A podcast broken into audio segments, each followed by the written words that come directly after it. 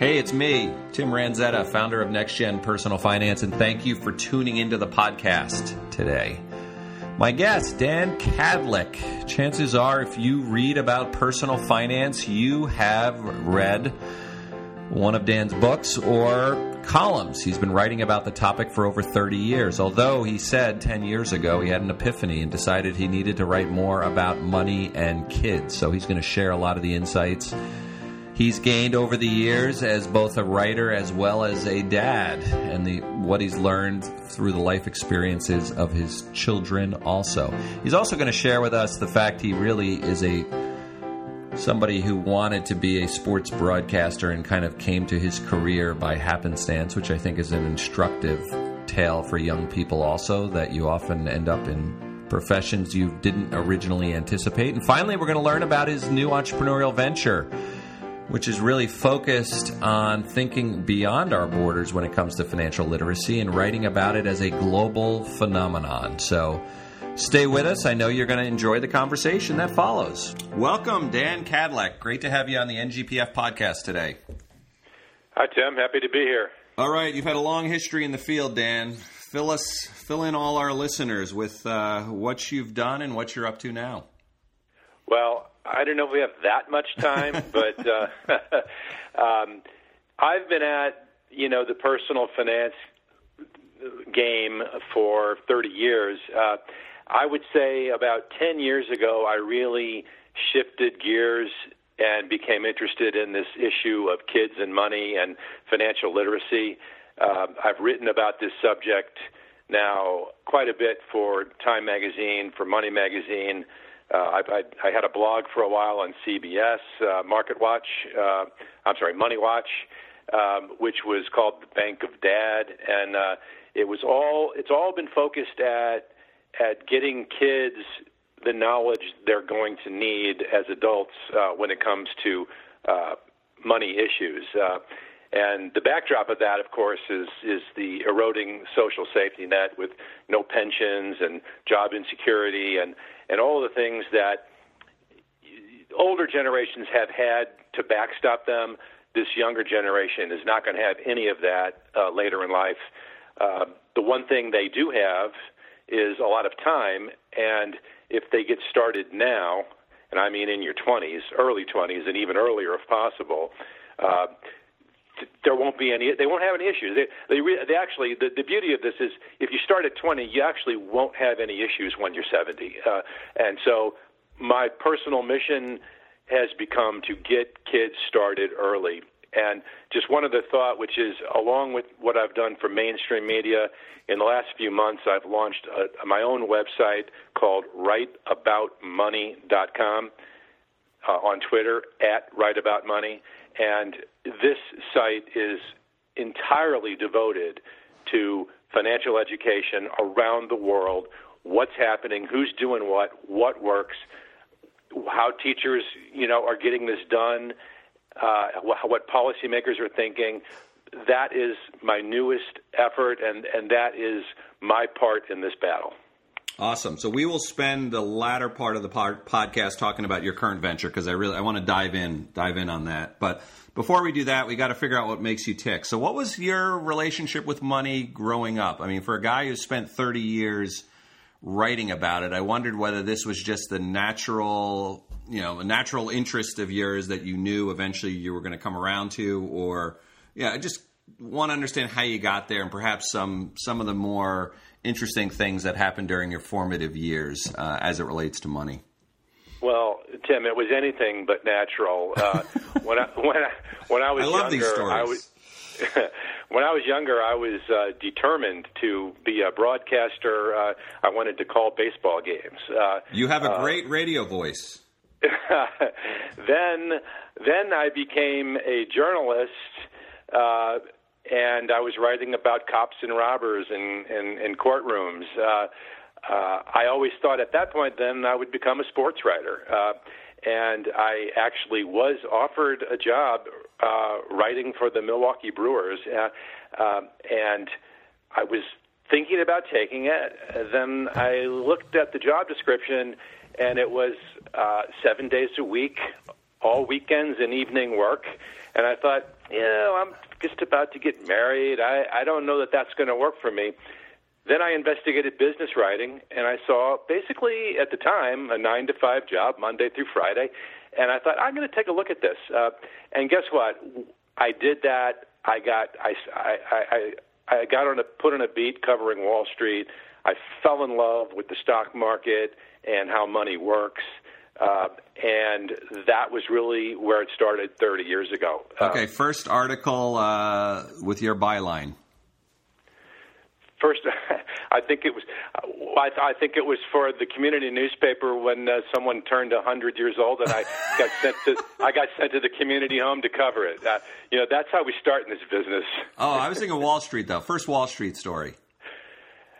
Well, I wouldn't remember that. Probably it was a daily wrap up of uh, what the market did that day. But I, I will say that I got thrown into the fire as a young reporter during the 1980s, uh, during the insider trading scandals, and and and covered a lot of. Uh, Mike Milken and Ivan Boesky and Dennis Levine and all the really infamous uh, uh, illegal stock traders of the day. Yeah, so this was the mid, if my math is right, we're talking 85, 86, and then you had 85, the, 86, and then, I, the and then I was on the beat. Had the crash in 87.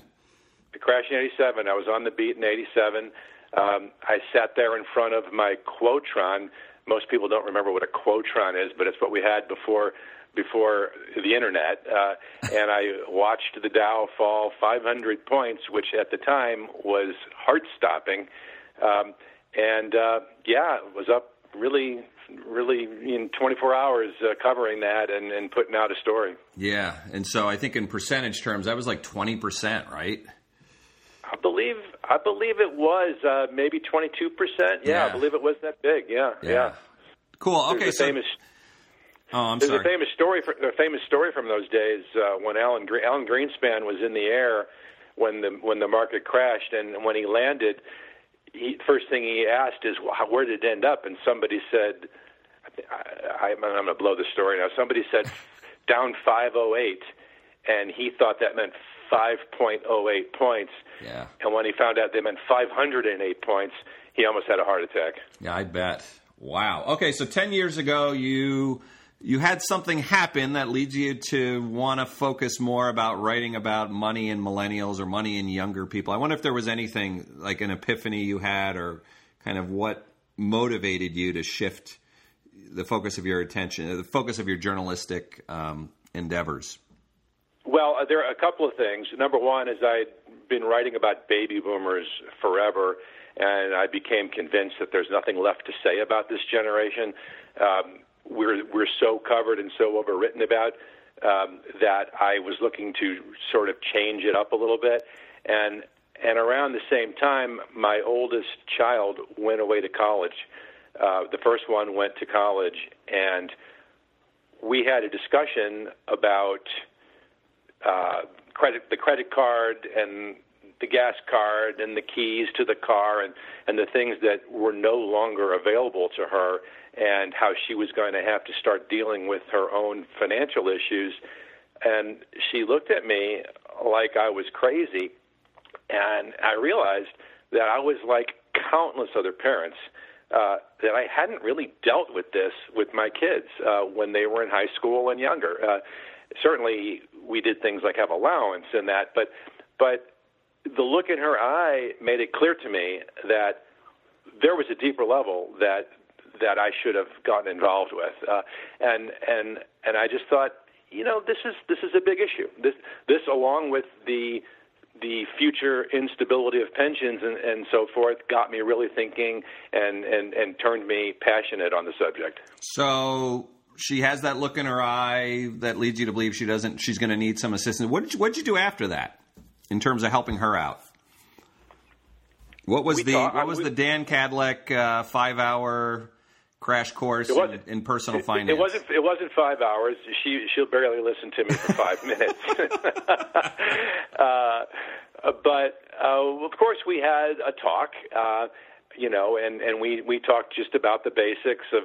Uh, money coming in and money going out. I was still supporting her at that time, but made it clear to her that the level of support would not change, uh, so she needed to make it last. And and you know things like keep your receipts, understand how much you're spending, uh, don't don't charge up a storm. You, you got to know, you got to keep track of what's coming and go. Basically, it was really simple. What's coming, what's going.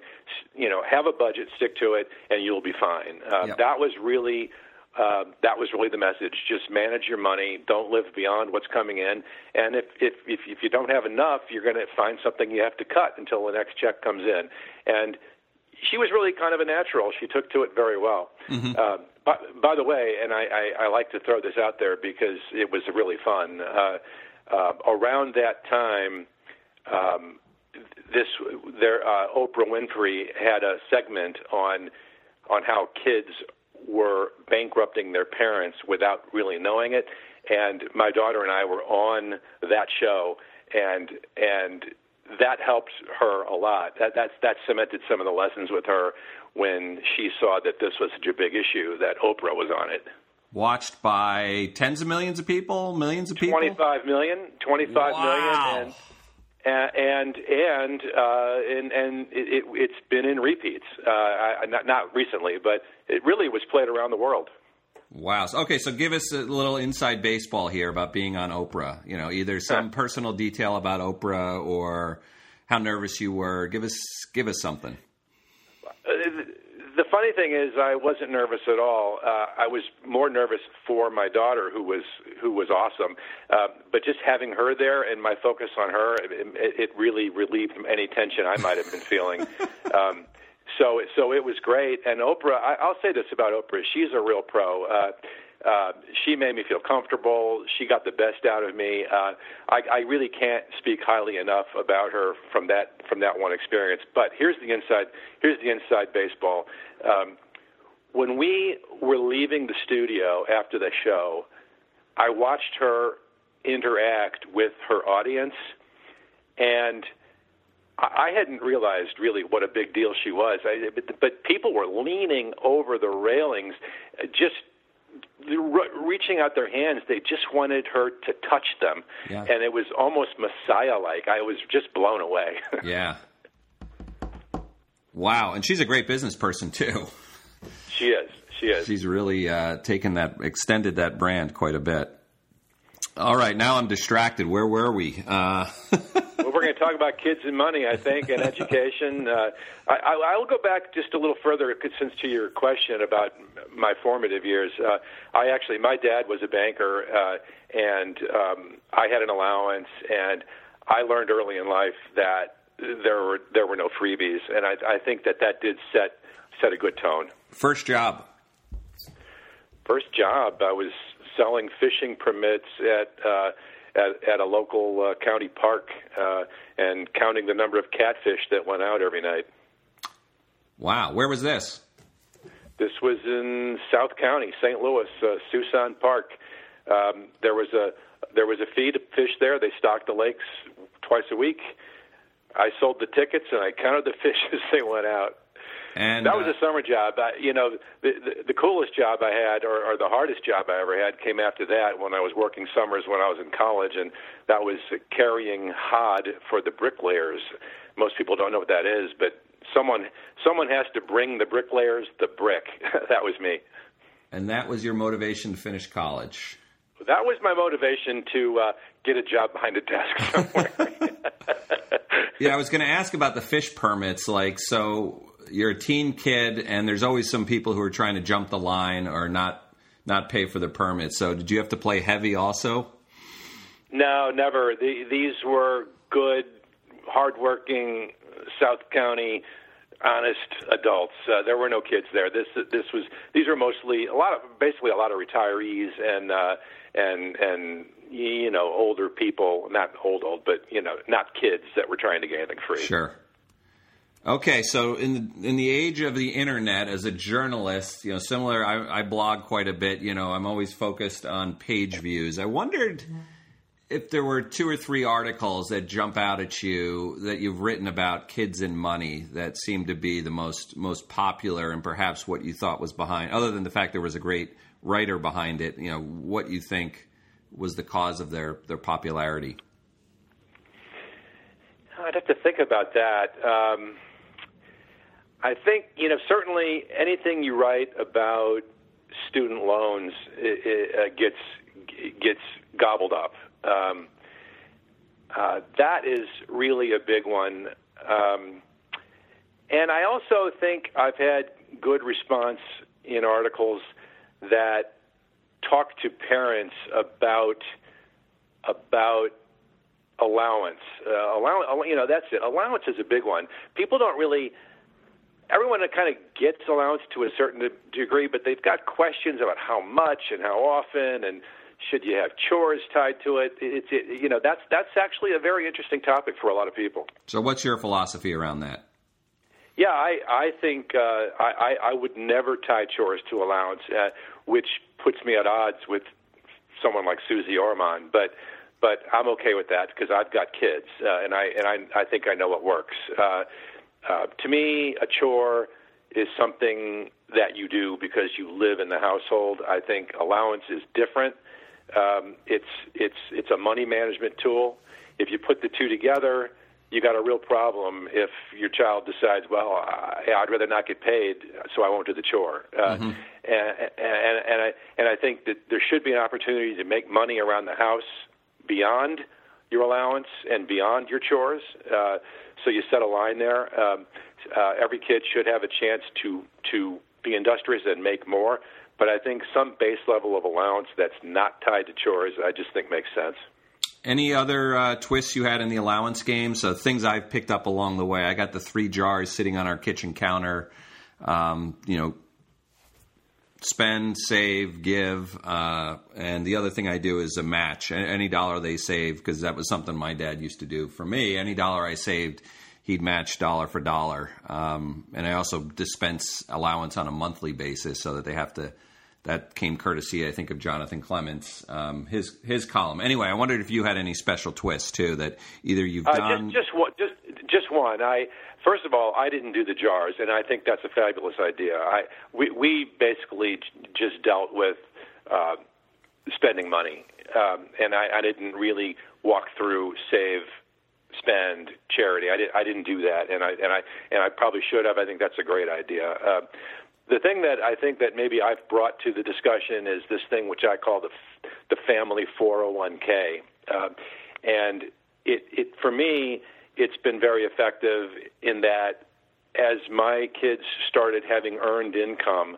Um, that is what I matched into a Roth IRA. I, so for each of them, I opened up a Roth IRA as soon as they had earned income, and I matched dollar for dollar up to the limit everything they made over the summer, uh, which awesome. really jumps. It really jump started their their savings, uh, and it and it it jibes very well with my philosophy that you need to start saving early. Uh, but not only you know does saving at 16 or 17 give you an extra 10 years of compounding, which even on small amounts can be a huge thing by the time you're 70. Um, it also sort of showed them the value of what a 401k could do for them when they were in the workforce. Uh, and and so now I've got well two of them in the in the in the in the workforce and and they're all they're all about their for, maxing maxing out their 401k. Yep. You're listening to a podcast from NextGen Personal Finance. We think our data crunch activities are phenomenal for all types of teachers to use with their students. Each features a single graph or chart focused on a personal finance concept and five scaffolded questions to assess student understanding at depth of knowledge levels 1 through 4. Use them as bell ringers, homework or substitute assignments, or to practice graph reading for state exams. Find our data crunch activities under the curriculum tab at nextgenpersonalfinance.org. That's great. So, uh, your daughter, who was the oldest, I guess, she came to you after she started earning money. You set up this Roth IRA. The next question she's going to ask, obviously, is, "Well, what do I invest in, Dad?" What was your advice around that, uh, either with her or with your, your the reading audience? Well, with with all my kids and with anyone, the first thing I say is, don't worry about where you're putting your money yet. Just start saving it. Uh, and by that I mean don't worry so much about what what assets it's going into. If you've got a 401k, just make sure you're just make sure you're opting in you know, if you're if you're doing direct deposit because you don't have a 401k, just make sure you're making deposits every month. Just start there because at this age you're starting with small amounts of money, and and the the key is just getting started. After a year or two, and, and I mean you could do it sooner than this too, but you can do nothing but just save money for a year or two before you really have much accumulates. Um, and so you just want to be in the habit. So create the habit of saving. That's number one. Number two, eh, you know, in, in, in, if you're in a 401k, you'll be asked these questions: Where do you want where do you want to direct the money? Well, I say, okay, don't think too hard about it. Just opt in. Most places will just opt you in to the default, which is a perfectly suitable target date fund. So, you know, if you don't feel like thinking about it, just go right there. You'll be fine. Just go right there, and you don't have, and then go live your life. And that target date fund will do great for you over the long term. Can you uh, explain, uh, Dan, just a little bit for our listeners exactly what a what a target date fund is for those of for those not familiar with it? Right. So a, a target date fund is uh, is a managed. It's a mutual fund. Well, in most cases, it's a low cost mutual fund that is managed based on your age. So, uh, pick the year you're going to turn 65, and let's just pick a number. Say that's 2050, uh, just to throw a number out there. Um, and and this fund, there is a manager behind this fund, and he will, number one, be totally diversified, so you, you won't be concentrated in any stock uh, sectors. You'll be diversified globally and by industry. Um, and, you, and he will also manage your asset allocation so that when you're very young, you will have mostly stocks.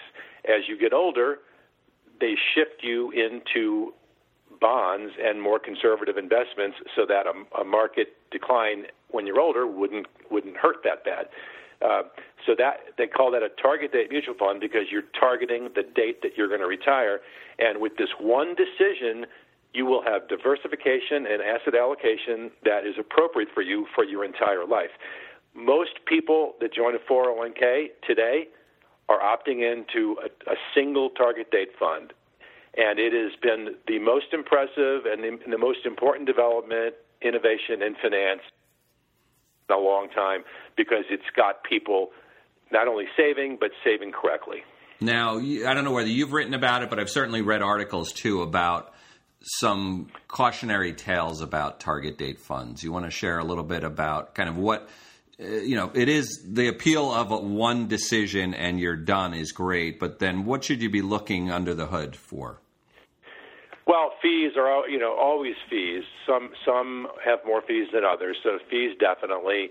Uh, not all target date funds uh, have are aggressive enough. Some of some of them, you know, when you're, you know, some of them move to bonds too early. You you want, I think, you want a fairly aggressive target date fund uh, uh, because most of them are modeled after after you know a, a retirement date of 65 and and dying at 85. And I and I think the reality for kids today they're going to retire at 70 or 72 and live to 100. So you, you need to maybe think about that. Um, so you're definitely in I the camp of like these old models of getting a lot more conservative as you get closer to retirement might have to be rethought just given longevity. They have to be rethought, and I think a lot of the, a lot of places are are rethinking them. But financial institutions move really slow on stuff like this because they don't have the research. Uh, they may have the research, but they don't have the data. They, you know, they're they're trying to they're trying to watch their legal liabilities sure. and all sorts of things.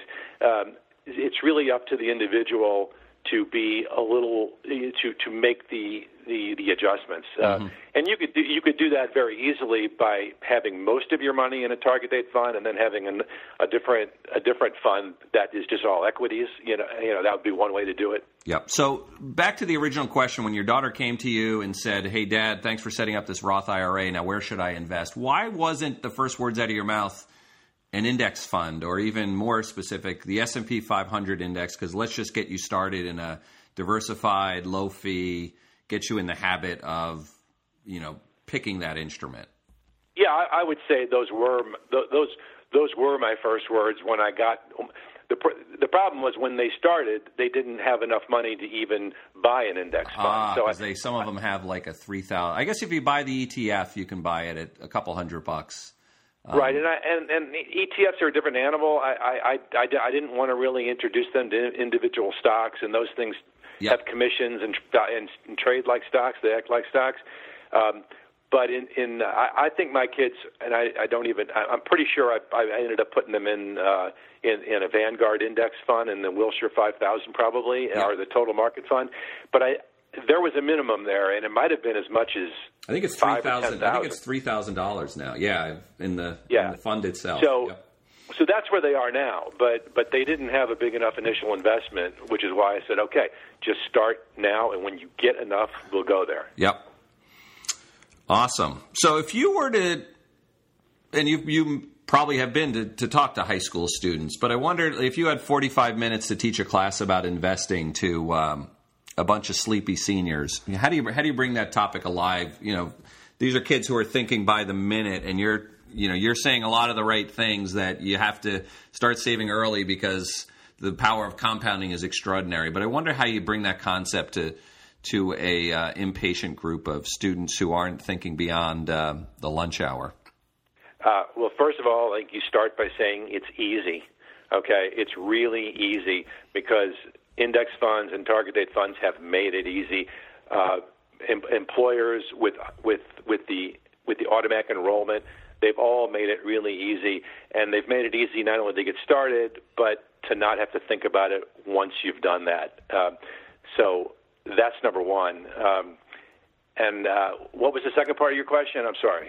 Yeah, it was just kind of how do you how do you bring the topic a lot? Let's say you had 45 minutes. Um, Yeah, one example. students. Okay, so so so one example of what compounding can do.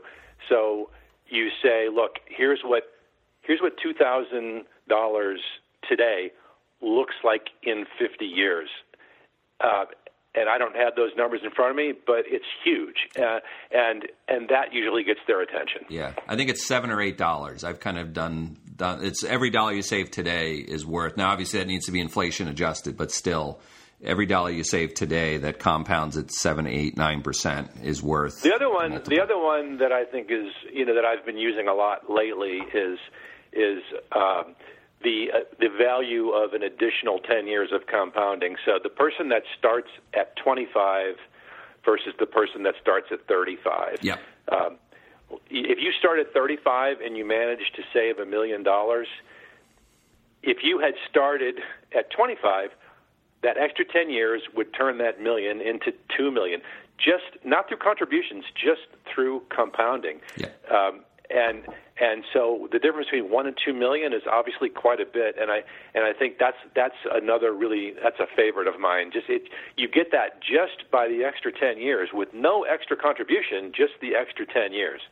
Well, just the idea of money work, like earning money that you don't have to work for, or not earning, excuse me, making money and not having to work for it. I mean, that's the, I think that's the other, the big appeal around compound interest. You, you do nothing.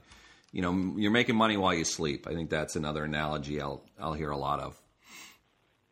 Yeah, you- no, that's a good one. What do you say about, um, you know, you mentioned your articles about student loans tend to generate a lot of uh, interest. You know, what's your thinking on that? You know, for a high school senior or and and their parents who say, what's the right amount of student debt I should be taking on? Or is, is that too specific a question? You should actually step back a minute and think about it more broadly.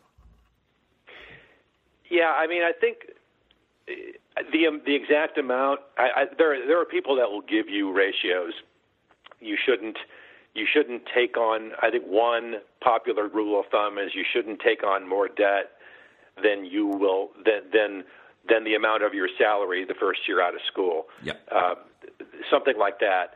Um, I, I- you know, I I don't know. Uh, you know, the rules of thumb, but but one thing I know is that um, you should have some idea what your earning capacity is. Uh, uh, if you're studying to be a dentist, you can take on a little more debt than someone who's studying to, uh, you know, be a policeman, okay, or a fireman. You know, you get the idea. Um, uh, I honestly think that at people that are studying to to do jobs that don't have huge upside. I mean, look, every job has a big upside if you go far enough and do well enough, but but by and large, there are a lot of jobs that don't have high ceilings for a lot of people, and you know, you you don't want to take on too much debt if you know if that's your line, if, if that's your love and that's what you want to do with your life. Uh, you've got to be you've got to be sensible about it.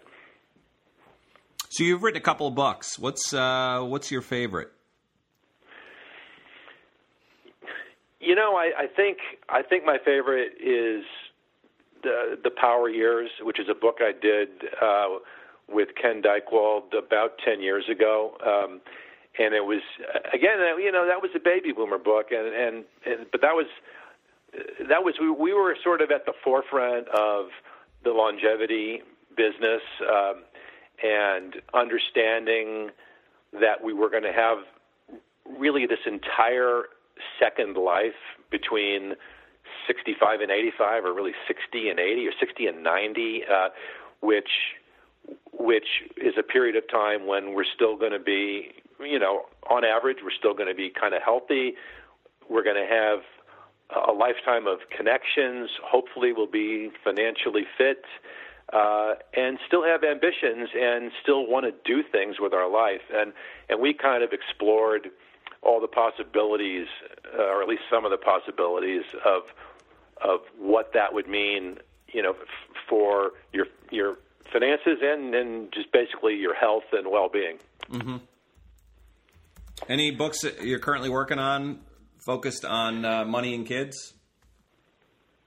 Not money and kids. Believe it or not, I, I'm I'm I'm working through a concept now for uh, going back to the boomers, uh, which is something called, you know, it's a big market, I, right? It's a big market. Look, they buy books. It, it, it's a big market, and and people.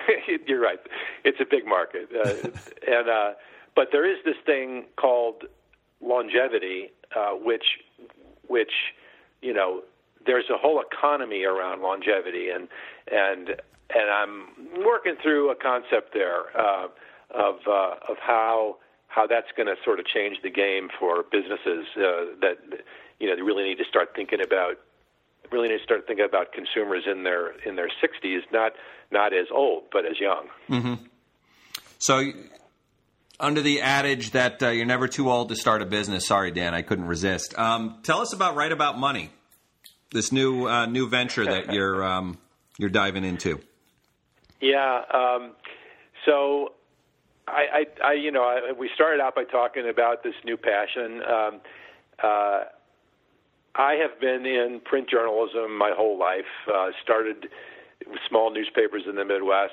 Uh, went to USA Today, then ended up at Time Magazine for 20 years, uh, and man, it's been great. The print world has been has been really good to me. Uh, uh, no complaints. Uh, but we all know what's going on in the print world, uh, and there's contraction. Uh, it's it's uh, you know the industry's in a fair amount of turmoil, um, and You're this just in thing the last called week. the internet, this thing called the internet is kind of taken over, and it, and and guess what? It's kind of cool. Uh, I I didn't, you know, I didn't think that maybe I would I would move this direction even 10 years ago or 5 years ago but but things happen fast and and and uh I am just really loving being the publisher of my own of my own media company right now, and and uh, I chose this one segment, financial education, to focus on because there's just so much out there on just general personal finance, and which is what I know and what I've done. But but I got interested in this subject um, I want to make a difference. I, I want to I want to uh, help educators. I want to help policymakers understand the issues. I want I want them to be aware of the research. I want them to be aware mostly and mo- and and and key, and, and key here is I'm I want to be global with it because this is a subject that is top of mind in at least a hundred countries. Uh, and and you know, do you you don't know what they're doing in Australia or England or Japan. And guess what? They're doing a lot, and and some of it works, and some of it works better than what we're doing. And and so, what I want to do is is make this global community understand each other and and uh, keep abreast of best practices and that sort of thing. So that is where I am. I mean, I'm still I'm still doing my thing for uh, for time and and for money. Most of it online, by the way, these days. Um, mm-hmm. uh, but this is this is this is my newest uh, direction, and uh, uh, so far it's going very well. And this is something you're you're just bootstrapping. Bootstrapping. I it's it's me and about four freelancers. Uh, um, and I do have I, I have a, a, a very wonderful sponsor, uh, uh, PwC uh, is is sponsoring the site. I am always looking for more sponsors. Uh, if anyone has any, any any thoughts on that, please get in touch. Sure. Dan at right Dan at rightaboutmoney.com. We'll be sure to uh, yeah include that information in uh, in our show notes. Okay. Great. Well, this has been uh, this has been great, Dan. Um, I think I'm going to meet you personally in Dallas at the upcoming Jumpstart conference. I wonder if you just give us a little uh, insight as to what you're going to talk about there. Yeah. Um, well, they've asked me to talk a little bit about the election, um, and so I'm going to talk about certain. I'm not you know, I, my my theory is politics shouldn't matter. You should invest for the long run. But there are some little interesting things that maybe to say about the election and, and, and investments. Uh, and also the future. Did you just of, say? Um, did you say little interesting things? I mean, this is. Uh, I'm not sure that you can well, say anything little about this election. no, I, I, think the best thing you can say about this election is it's almost over. Uh, Amen. Uh, uh, so, you know, but but that said, uh, you know, the government has been behind financial ed, and it's a bipartisan issue, and, and I think it's kind of fun to look at maybe where we, we might be headed with that. Awesome. Well, great. Any parting words for our uh, educators, Dan, before we go? I think you know, stay the course. It's it's uh, your mission is is an important one. It's uh, it's really where the rubber meets the road, and um, I'm encouraged at the number of teachers that I see that want a piece of this, uh, and I think uh, I think we're, I think the movement is building, and we have the potential to make a difference.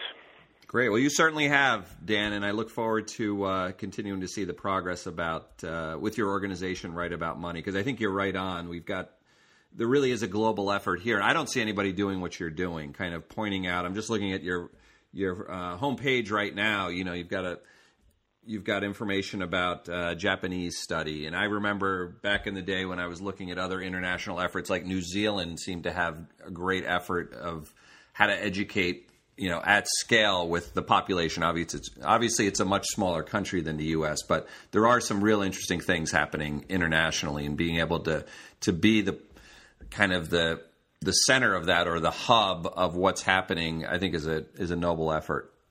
Yeah, no, and you mentioned New Zealand and Australia also. They've got great government websites. By the way, we've got a pretty good one at mygov.com um, with with sort of you know good unbiased information about money. Uh, but New Zealand, Australia, they're they're they're really ahead of the curve on this. They've got mandatory financial ed in their classrooms. It's uh, you know we can learn from from other other countries.